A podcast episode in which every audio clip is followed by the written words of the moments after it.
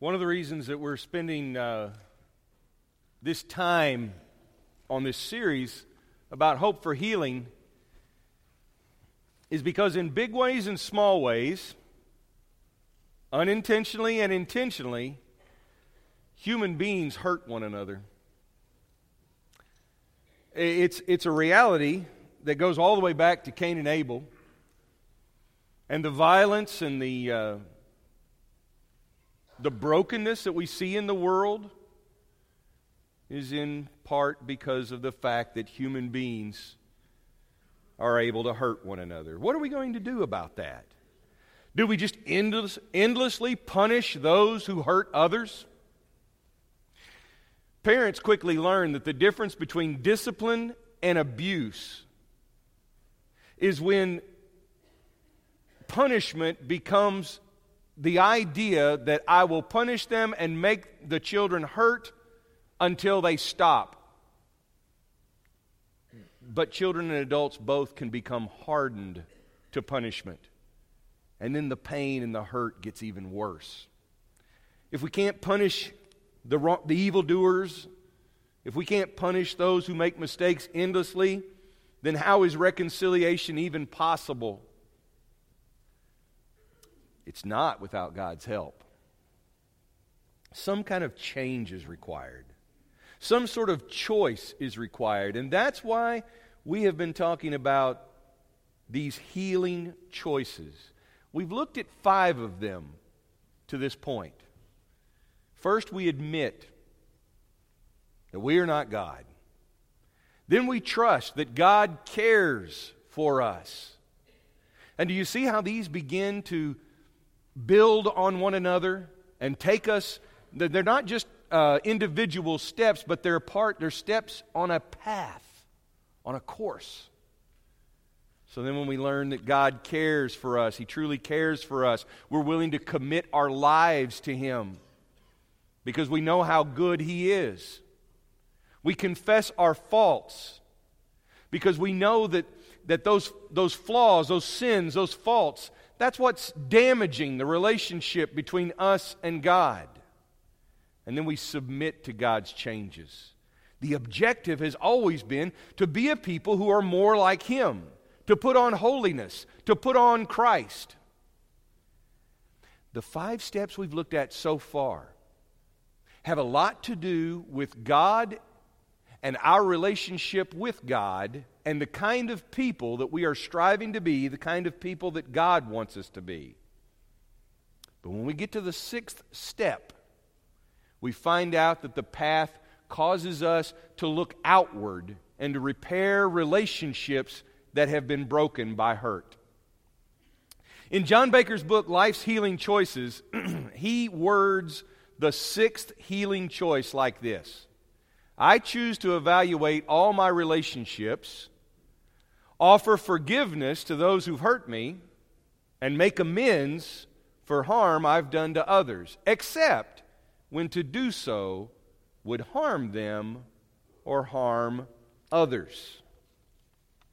Now, this, this healing choice has its basis in two of the Beatitudes when Jesus is preaching his, um, his Sermon on the Mount, I like to call it Jesus' first sermon. I don't know if it was actually his first sermon, but it's the first sermon that we run into, the first teaching of Jesus, if you go through Matthew, Mark, Luke, and John in that order. And what a wonderful opening word it is. When you think about it, this is his uh, inaugural address for the kingdom of God. And he lays out what we call the Beatitudes. And uh, I, I, still don't really care for that word because I really don't know what it is. Uh, well, I do, but I don't, I don't, I don't use that. I mean, it's a, it, it doesn't make sense. It's a, it's a series of blessings, it's a series of statements. He starts out and he says, Happy are those, or God blesses those, or blessed are the ones. And if you look at the list, uh, by the way, this is why I think it being an attitude that's something that we've got to change and aspire to. Um, I don't really want to aspire to be the kind of person who's uh, poor in spirit and and mourn. I figure that's the sort of thing that happens to you because of life happening to you and you get hurt. Jesus opens up with this to say, look, I, am not, I'm not calling you to be like this. No, the be like this comes later on in the sermon. Jesus is saying that it's the unlikeliest of people, the people that you think might be cursed, the people that you think life may have crushed. Aha, they are the ones who are blessed. Why? Because of the kingdom of God. Two of those he mentions in, in verse 7 and verse 9. God blesses those who are merciful, for they will be shown mercy. The merciful are the ones that you think that the world's going to step all over them. Blessed are the merciful because they will be taken advantage of. Have you ever noticed how people will twist the Beatitudes? That's because it, it demonstrates that these are the most unlikely group of people we would think to be blessed. But in the kingdom of God, things change. Things are possible in the kingdom of heaven that are not possible by our own doing. Secondly, he says, God blesses those who work for peace. Or blessed are the peacemakers, for they will be called the children of God. Honestly, if you're living in uh, the day and age of Jesus and you're looking at the Roman Empire, the ones who are blessed are the warriors. The ones who are blessed are the ones with the strongest weapons. The ones who are blessed are the ones with the mightiest army. And you could actually say that again today. But he says that the ones who strive for peace, which calls for risk, which calls for repairing relationships and being involved in reconciliation. They're going to be known as the children of God. These two Beatitudes are the basis of this, of this sixth healing choice. And there's two parts to it. So I'm going to ask you, when you work on this, to do the two step. Yeah, you see, you'll remember this. And uh, yes, we're bringing up dancing again. And um, but, but I, I've got two things to say in my defense. Number one, I've seen country two step. I don't think it's dancing. I mean, the only thing that separates country two step from a brisk walk is, is uh, the woman twirling around like a ballerina in cowboy boots. That's it. Other than that, I think I get country two step. It's just this. There's nothing else to it. It's all just go on a walk. Um, and we might get better music if we all went on a walk. Anyway, the, the, the, there, there's two steps to this, though. Oh, and the other thing I'll say in my defense is that if, uh, if you're offended by the dancing, then do like Harding and call it choreography, okay? So there we go. But you'll remember this now. Do the two step. There's two steps to this step, there's two parts of it. First, we forgive those who have hurt you. You forgive those who have hurt you. And, and, and, by the way, I think this is important that this is first. Because if we have not taken inventory of that before we take the second move to go make amends, then some of the unforgiven resentments that we're carrying around could leak out into the process of making amends with others. Let's look at these two steps of the two step. Why forgive? If forgiveness is the first one, well, why? Is it really that necessary? Can't we just move forward? Take a look with me at Colossians 3:13. I want to give you a few reasons here why we ought to forgive. First one is very simple. God has forgiven you. Now, this is a very complicated text, and I want to break it down for you, okay? And I can tell you what this means because I've studied Greek, okay? Now, in verse 13, he says, Bear with each other and forgive one another. If any of you has a grievance against someone, forgive as the Lord forgave you. Now, what that means in Greek is bear with each other and forgive one another. And if any of you has a grievance against someone, forgive as the Lord forgave you. I know that's hard to see in the English text. but it's there. there. There's not much elaboration on this. God has forgiven us. Intellectually, this is easy to understand. Emotionally, it might be difficult to accept. Yeah, but you know, God's God it's easy for God to, to forgive, we might say. Okay, maybe it is easier for God. I don't know. I'm not God. But even if it is easier for God to forgive, is that any sort of an excuse for me? No. And besides, what kind of person do I want to be? Do I want to become the kind of person who carries around bitterness and anger? Or do I want to be more like God who forgives? I'm going to give you a bonus text. Take a look. Just, you know, uh, Ephesians and Colossians are, are twins when it comes to the Bible. They, they, they sound a lot alike, they look a lot alike. Go back to Ephesians uh, chapter 4, verse 31. Get rid of all bitterness, rage, and anger, brawling, and slander, along with every form of malice. Be kind and compassionate to one another, forgiving each other, just as in Christ God forgave you. So if we say, you know, it's easy for God to forgive, it's hard for me to forgive. All right, how about bitterness, rage, and every form of malice and brawling and slander? How's that working for you? Is it bringing joy to your life? Is it really helping? Or is it just contributing to the hurt in the world? How does holding on to any of that make things better? And if you back up a verse in chapter 4, verse 30, Paul warns us not to grieve the Holy Spirit of God. You know, we can get very theological and wonder, well, how do you do that? How do you grieve the Holy Spirit of God? Probably by holding on to things that are very ungodly. That's just my guess, but I bet that's a good way to grieve the Holy Spirit. You don't make room for it if you've got the spirit of bitterness and rage. We ought to forgive because God has first forgiven us. Here's another reason to forgive because resentment is useless.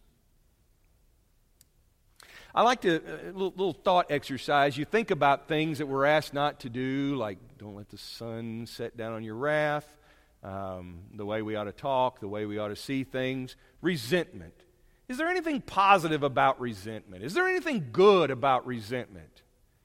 Now, you might think of one later, and I'd be interested in hearing that. But I can tell you, as of this moment, I have not come up with anything good or redeemable about resentment.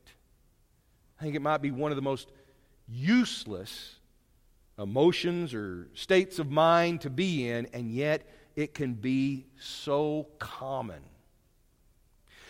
When you're resentful, it's understandable why. It's probably because somebody has hurt you. But when you carry around the resentment of that hurt that was done to you, I mean, when the hurt turns into resentment rather than something that you uh, deal with, process, reconcile over, when it turns into resentment, you're carrying around a virus, you're carrying around a poison that is only hurting you.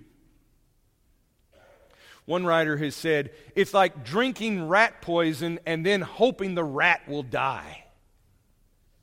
Yeah, that's about what it's like.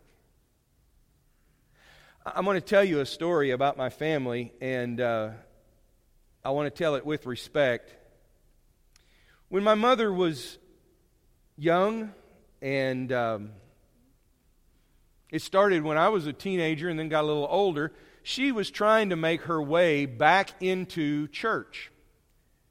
And she was unintentionally hurt by someone at church. And I'm not going to go into the details or tell the story because it's, it's meaningless. It doesn't matter.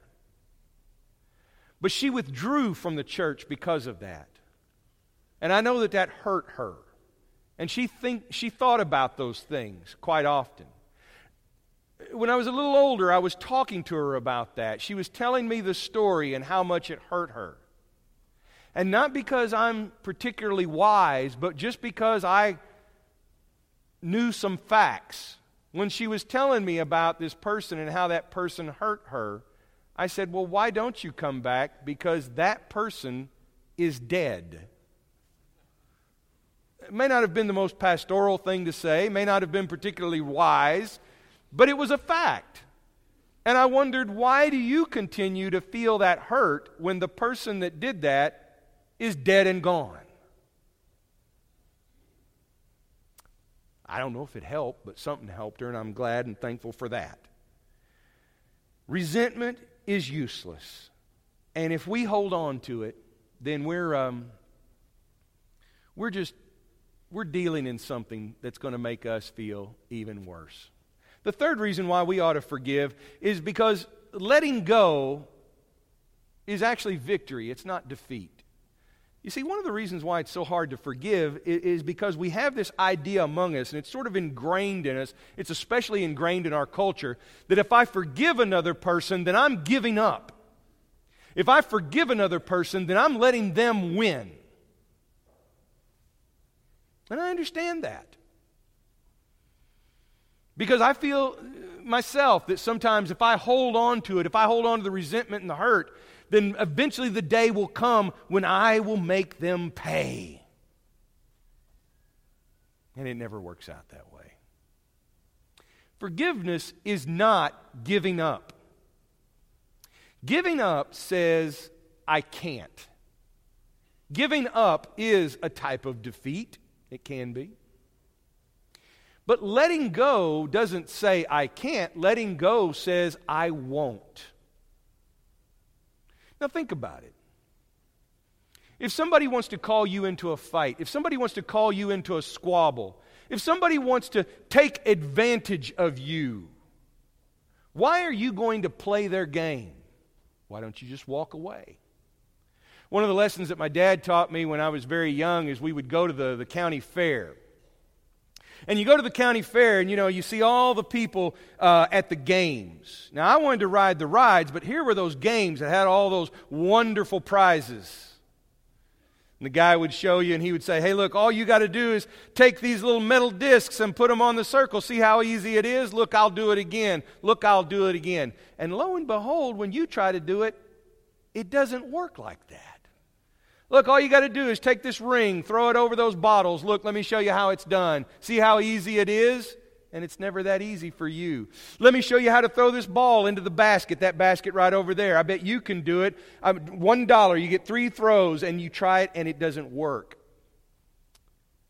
Dad let me figure out that all those games are rigged. Mm-hmm. They cheat. And it goes against you. Now, there's no victory being had in me trying to win their rigged games. If you go there and say, I'm going to beat them at their game, you won't, number one. Because the game is designed for you to fail. And you fail, how?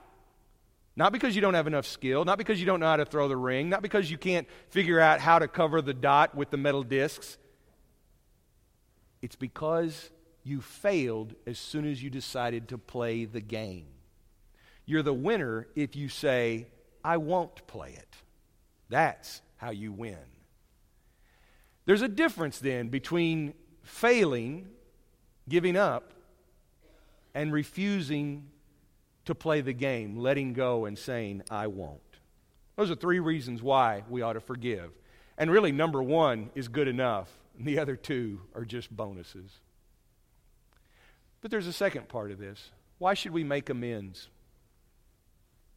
We make amends because, first of all, it's a prerequisite to worship. You know, everything that we do in worship is about us coming together and coming together in a spirit of peace.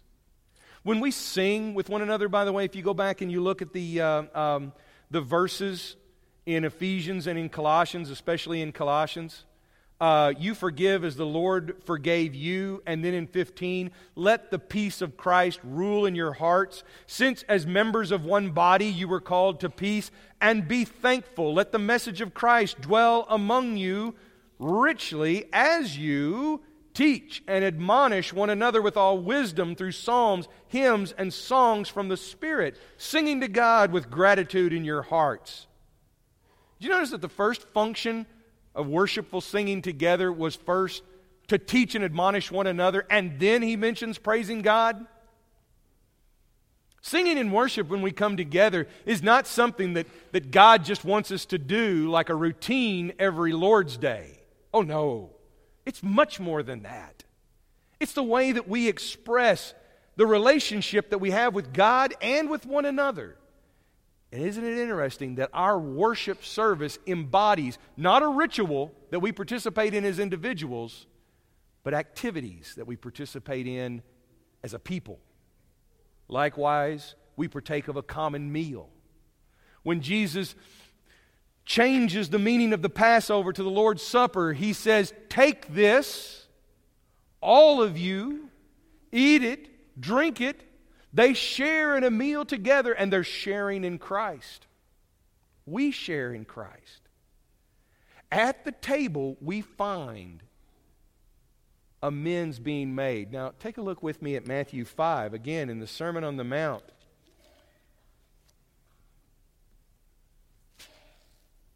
Jesus talks about, uh, well, he, he said, You've heard it said of old, do not murder, but, and anyone who murders will be subject to judgment. I tell you that anyone who's angry with a brother or sister will be subject to judgment. Jesus has just identified the seed, the root of murder. He says, Let's take care of that. Let's do something about it before it becomes murder. And the story of Cain and Abel is the backdrop to this, where Cain lets the sin of anger and jealousy, in worship of all things, become the flower of murder. Therefore, Jesus says, if you're offering your gift at the altar, and there you remember that your brother or sister has something against you, Leave your gift there in front of the altar. First, go and be reconciled to them. Then come and offer your gift. Do we recognize how astounding that statement truly is? You get all ready and dressed up for worship, and you've got your pledge cards and your, and your, your, your checks and everything, and you're ready to make your gift. It's Missions Giving Sunday and you're, you're here, and then all of a sudden you recognize, you know, it, it dawns on you I, wait a second, I, I've got this problem with a brother or a sister. Take off. Go deal with that first. Wait? Leave worship? Yeah. Jesus says, and, and Jesus isn't saying that one's a priority over the other. He's not saying that this trumps worship. I mean, we're always looking at reasons like, you know, now can I skip worship if I'm going out to the lake and I'm going to do, you know, communion? Can we skip worship if we've got this going on? Um, I, God just put it on my heart that He wants me in the woods killing deer. Uh, you know, whatever. We're always looking for reasons. That's not what He's talking about. Jesus is, is saying, you aren't qualified to worship if you haven't made amends with your brother or sister. As I said, the story of Cain and Abel is in the background here. It's a prerequisite. That's a big word. Do we understand what prerequisites are? This week, Ethan had to get a, uh, uh, a transcript from Arkansas Tech University where he took a class. He could not sign up for his classes at University of Arkansas Fort Smith until he was able to show that he had taken that class. It was blocked. No way. He wasn't getting registered. It wasn't happening until they knew that he had taken the prerequisite course. Jesus is saying, you making amends is a prerequisite to good worship. Another reason we make amends is because it's our mission. In 2 Corinthians 5, look at the way Paul describes the gospel. In 2 Corinthians 5, he, um,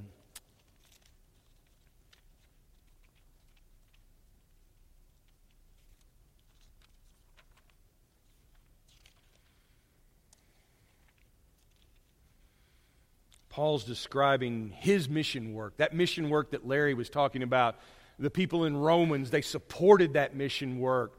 People gave Paul encouragement. They, they sent him to go out and preach the gospel. And so in 2 Corinthians 5, he says, um, All this is from God, who reconciled us to himself through Christ and gave us the ministry of reconciliation that God was reconciling the world to himself in Christ, not counting people's sins against them. And he has committed to us the message of reconciliation. We are therefore Christ's ambassadors, as though God were making his appeal through us. We implore you on Christ's behalf be reconciled to God. God made him who had no sin to be sin for us, so that in him we might become the righteousness of God. Now, wait a second. I thought Paul's business was salvation. I thought Paul's business was preaching salvation. It is.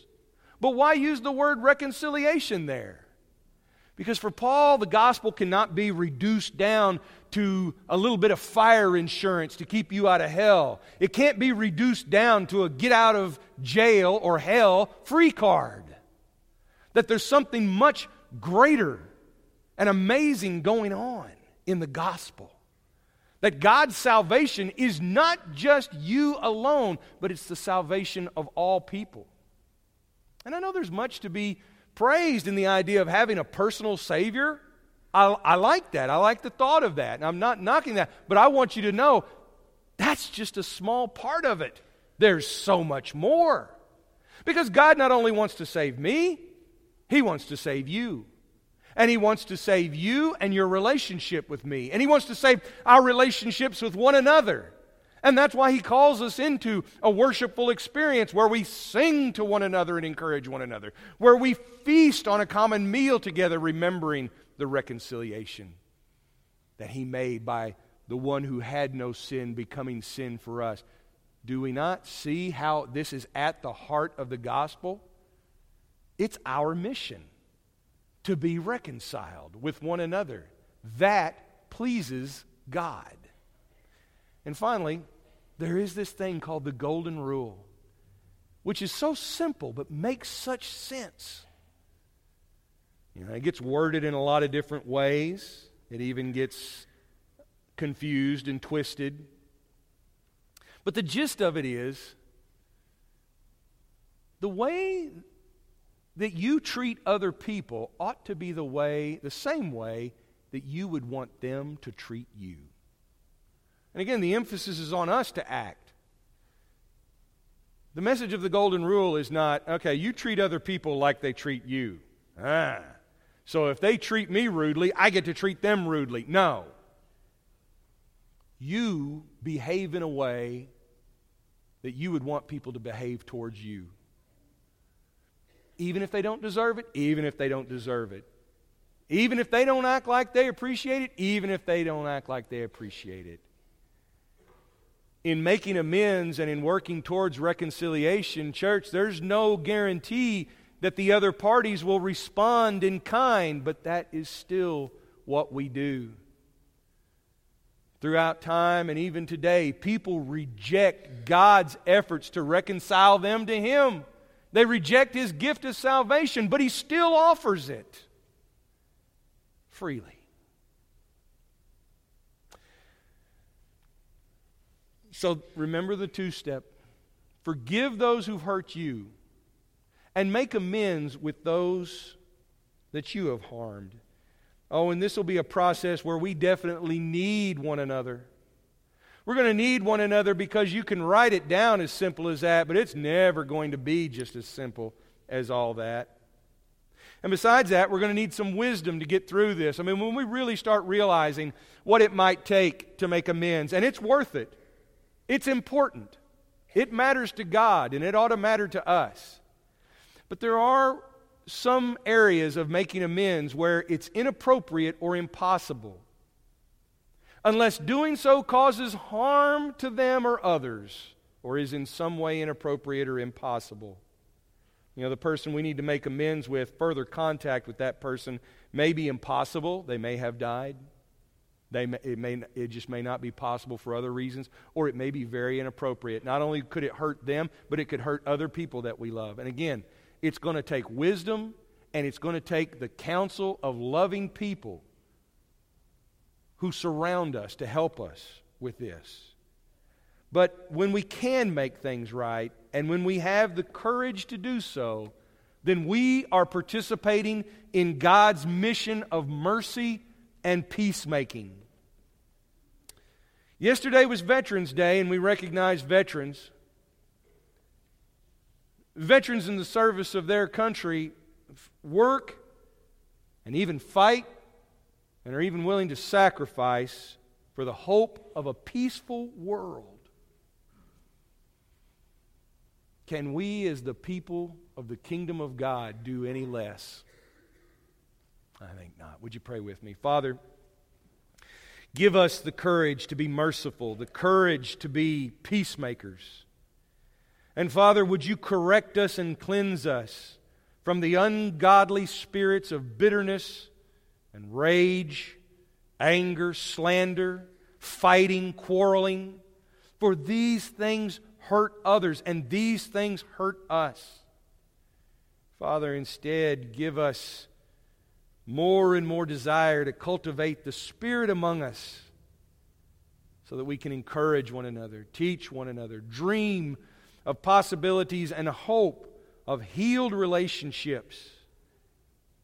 So, Father, give us the courage to forgive because we know that you have forgiven us. Give us the courage to make amends because we know this pleases you.